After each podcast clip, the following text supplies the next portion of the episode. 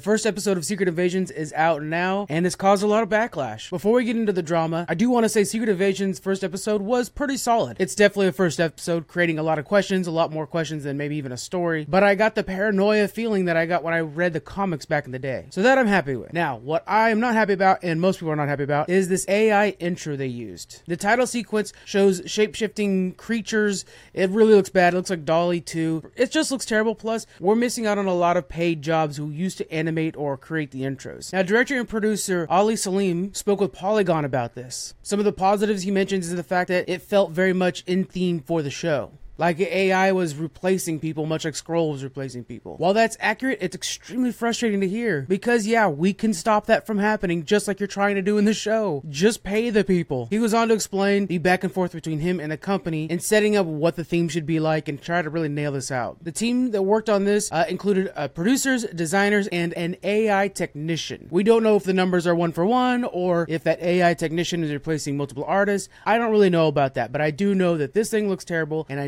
know that there are artists that would have loved to have this opportunity. Lastly, the Polygon article put in a quote from Ali saying it felt explorative and inevitable and exciting and different, which I think perfectly sums up how AI is feeling right now. It's cool, it's odd, it's dangerous. I think one of the things we really have to keep in mind is that big companies need to not put AI before people. And here, Disney, Marvel, they did exactly that.